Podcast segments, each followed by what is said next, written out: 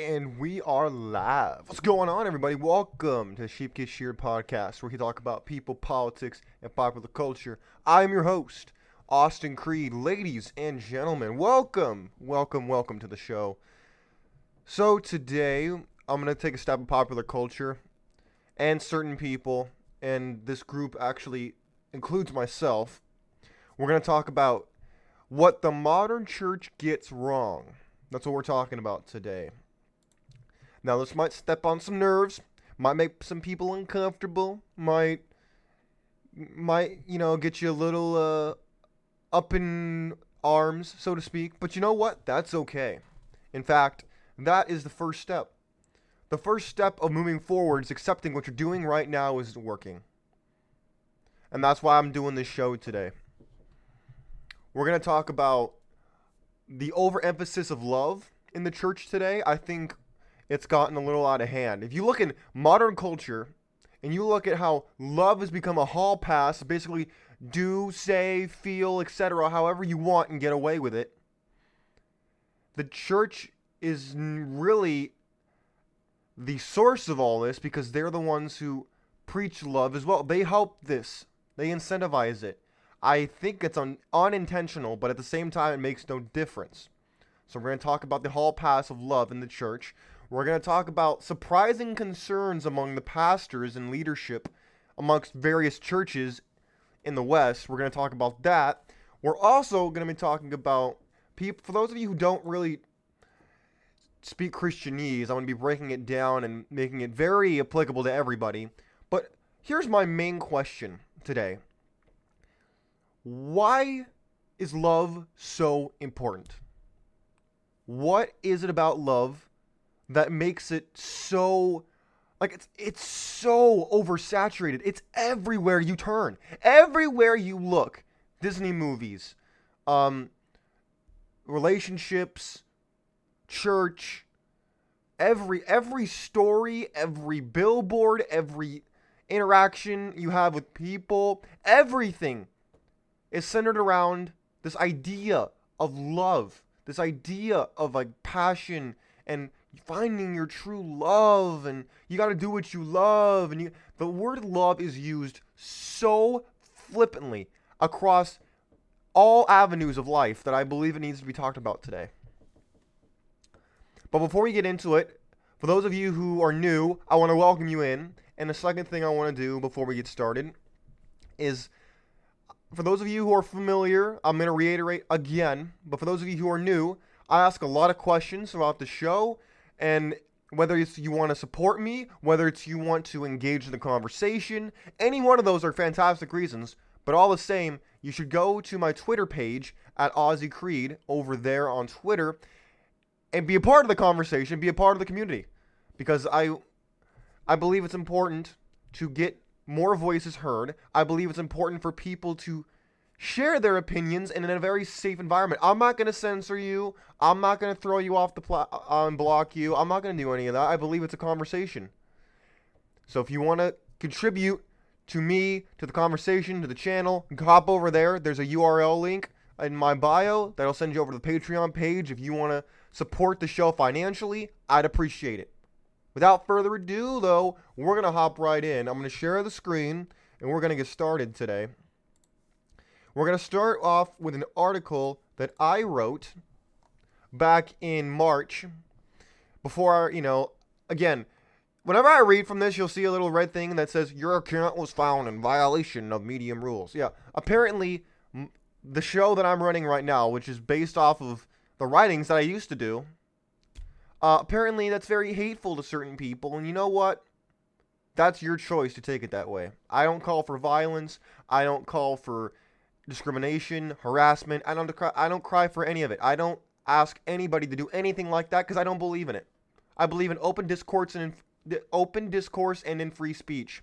And if you don't like that, well then guess what? You can get out of my country because that's what this country was founded on. But without further ado, let's hop right in. First,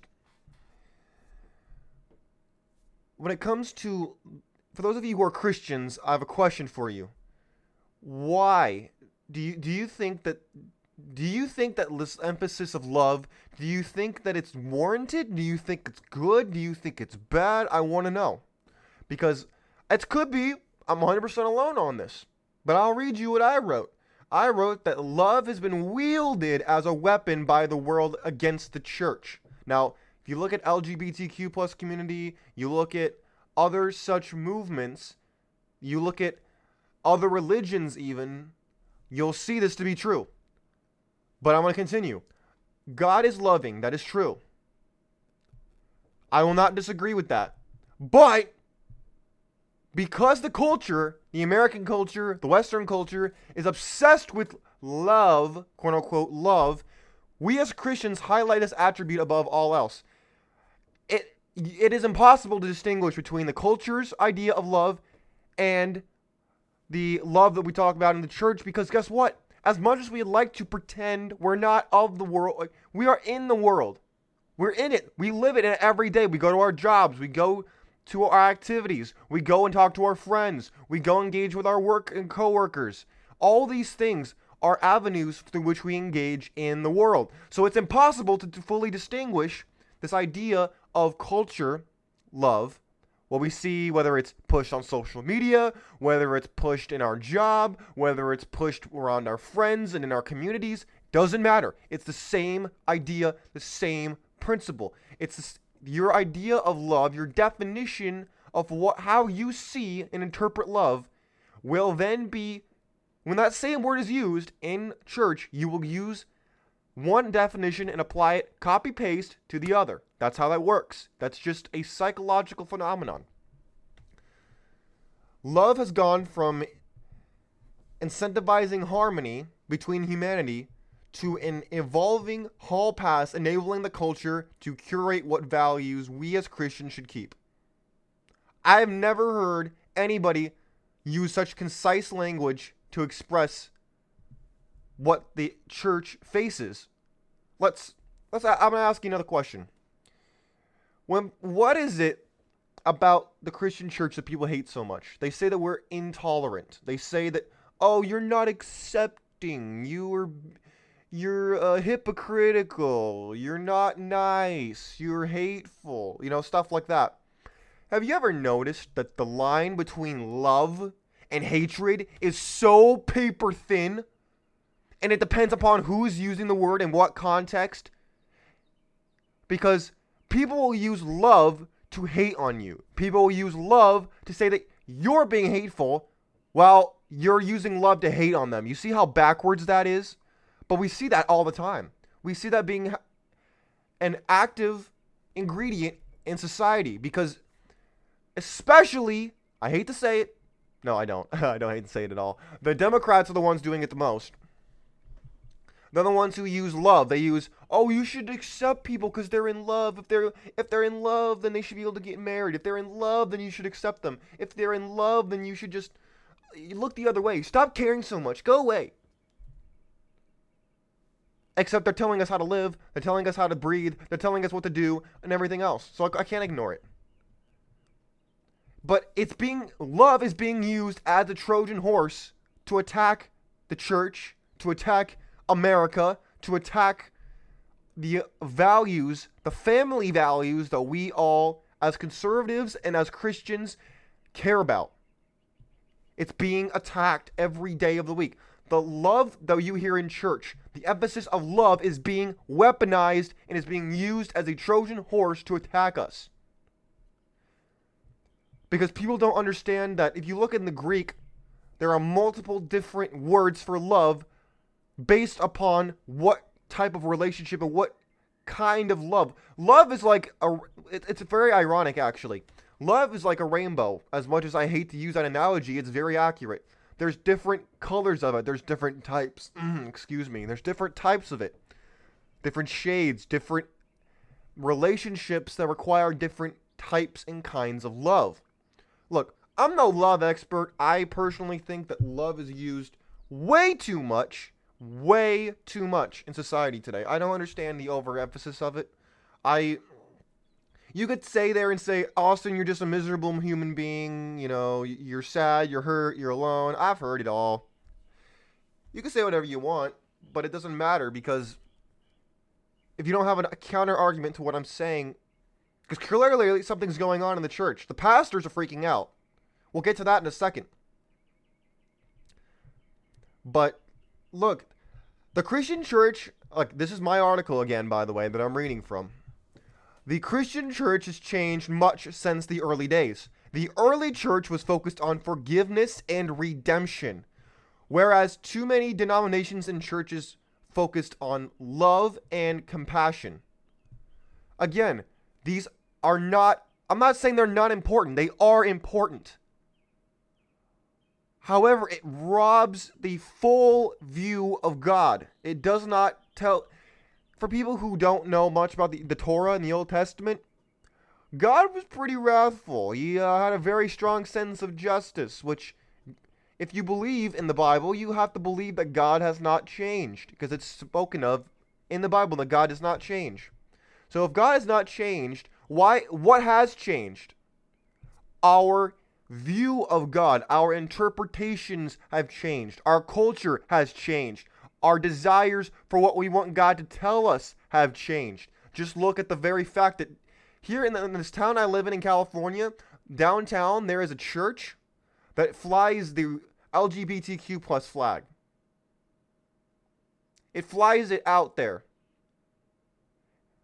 I'm going to ask you something. How many mosques or how many synagogues do you think will do the same thing? I could see a couple of the liberal Jews, some of my liberal brethren doing that. I could see it. The liberal Jews out there, I, I could see them doing it. The the Muslims, oh, are you joking? Hell no, they're not going to do that. My friends, when it comes to love, it's being misused. It's being abused, for lack of a better term. It is. It's being used as a, oh, well, God just loves everybody. Instead of teaching about God, instead of teaching about what the Israelites and the Jews and everybody have gone through throughout the millenniums or millions of years, depending upon what you interpret it to be, we focus only on love because that's what people want. People want love. People live their lives to get love because it is the biggest hallucinogen on the planet. It is the single biggest hallucinogen on the planet. Everybody buys into this idea of love because they want to believe it. So, therefore, that is why people like Karl Marx said that religion was the opium of the masses because he's talking about this idea of love. In my opinion, I see it. Because when you talk about this love, the community, and the herd mentality, and all in the, the almost the demonization of free thinkers in the church, like myself, who are kind of thrown out and like, how dare you question stuff? This is why. This is exactly the problem. And this is why pastors are having a serious problem, which is what leads me to my next story. Pastors' current concerns for the Christian church in the United States, according to a study. Now, here's my question. I'm going to hide it real quick so you don't cheat. What do you think are the biggest problems facing the church right now, according to the leadership of the church, the pastors? What do you think they're concerned about? Leave your leave your comments if you're watching on YouTube or hit me up on Twitter at Aussie Creed over there and you can contribute to the conversation. Now, here are the answers. Watering down the gospel teachings is number one at 72%. Number two, culture shift to a secular age, 66. That's what we're talking about right now the secular culture infiltrating the church, the government infiltrating the church. I find it funny that all these leftists, all these liberal communists from Brooklyn, from San Francisco, from from Chicago, everywhere else, they talk about ooh separation of church and state. You can't teach Christianity in my school. That's a backwoods Neanderthal thinking. Meanwhile, they talk about the separation of church and state, all these beautiful pieces of garbage from Brooklyn and San Francisco and Chicago. Meanwhile, when it came to the pan the uh, pandemic, when it came to that, what did they have to say then? Oh, close those churches down. Oh, you should order those churches to not congregate. You should order those churches to close their doors. Oh, so the government, the state, can go on the church's business when they feel like it, but the church can't go into government. Oh, well, thank you so much for clearing that up. I am so glad we uh we picked that out. Oh, and that, let's go to number three. Poor discipleship models. I mean, my friends, I'm curious. If you're in a church right now, do you know somebody who you would truly model your life after, who can really walk you through life? I hope they. I hope you do. Truly, I do. Here's the problem. You don't have a well-rounded interpretation of life. I, I have a pretty good one for my age. I'll tell you that right now. I'm only in my early 20s. Which people were going to tell me, oh, you don't know what you're talking about. You're young, as if age has anything to do, as if age has a direct correlation to wisdom. I know some older people who are rather dim-witted and dull, and have made the same mistakes for the last 50 years. But they're supposedly more wise than me. But whatever, whatever. Oh boy. Addressing complex social issues with biblical integrity. In other words, that, that's a code word for uh, the communists cracking on the church for actually interpreting the Bible as it was supposed to be interpreted. In other words, uh, they say, and the Bible says uh, no to homosexuality, no to gay marriage. Uh, people don't like that in society. They don't like it. So they think that that's hateful. That's bad. So they have to tiptoe around that, kind of like dance like a dancing monkey. Oh, oh, you know, the Bible says that, but like, you know, it's it, it, it, it they're just hemming and hawing. They're trying to say no, but also say, well, but you know, it's not bad because they don't want to be canceled and they won't, don't want their 501c3 revoked from the government because if they don't perform a gay wedding, that could be taken away from them. Oh, you didn't know that, did you? Well, you learned about it here today. You're welcome. Prosperity gospel. Oh goodness. This is the idea that if you if you're a Christian, then your life's gonna be just amazing. You're gonna have Scrooge McDuck money. You're gonna just be balling out, worry free, and everything's just gonna work out for you. Um, tell me the last time that worked for anybody ever. Um, I would love to hear about it. Last time I checked, there was no such thing as oh, my life's gonna, just going to be great from now on. No matter what happens, my life's going to be great. That doesn't exist anywhere as far as I know. Uh, if I'm wrong, please feel free to correct me because I would love to know about this utopian fantasy. Because this is exactly where the communists get their playbook from. This idea of, oh, once the bourgeoisie gets pushed out, we're all going to be loving it. We're all going to love each other and everything's going to be great. Meanwhile, they're exploiting you to get there, but we'll ignore that. Reaching the younger audience. Oh boy, that's a big one. I was actually talking about this today in church. I was talking to this uh, to one of my um, father's friends about this. The older people, they try really hard, but I'm going to tell you something. They don't do a good job at really getting in and understanding the younger generation because they didn't have the technology, they didn't have the social issues, they didn't have this distorted view of the world that's so out of touch with reality called liberalism, which is just code for socialism, which is communism without a gun, in my opinion. So they don't know how to they don't know how to talk about social issues with people who are so socially they're social justice warriors with their keyboard, but they wouldn't sign up for the military to go to the Middle East to, and try to break up slavery. All these all these lovely pieces of garbage. But whatever, we'll keep going. Political polarization. Oh, look at that. You notice a theme here? A lot of it has to do with the constant pushing down your throat of the younger generation cannot relate to the older one anymore. It's been so taken, so far removed, that it's not the same thing anymore. I'll tell you a personal story real quick. My grandmother recently passed away. She was married to my grandfather for 60 years. 60 years. And when I went to the funeral, it was tough. It was really tough. It was, it was tough to see my, my family get emotional like that. It was tough to see people that I never met who knew my grandmother talk about her life, talk about how much they loved her, how much they could relate to her because she made them feel welcome. She made them feel warm inside, and it was it was it was really really tough to get through that. But the main thing that I identified when I was there was this generational gap.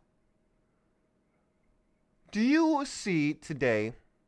I'm asking, I'm talking to the younger people, millennial, millennials, Gen Z, uh, those guys. We gotta ask you. I gotta ask you something.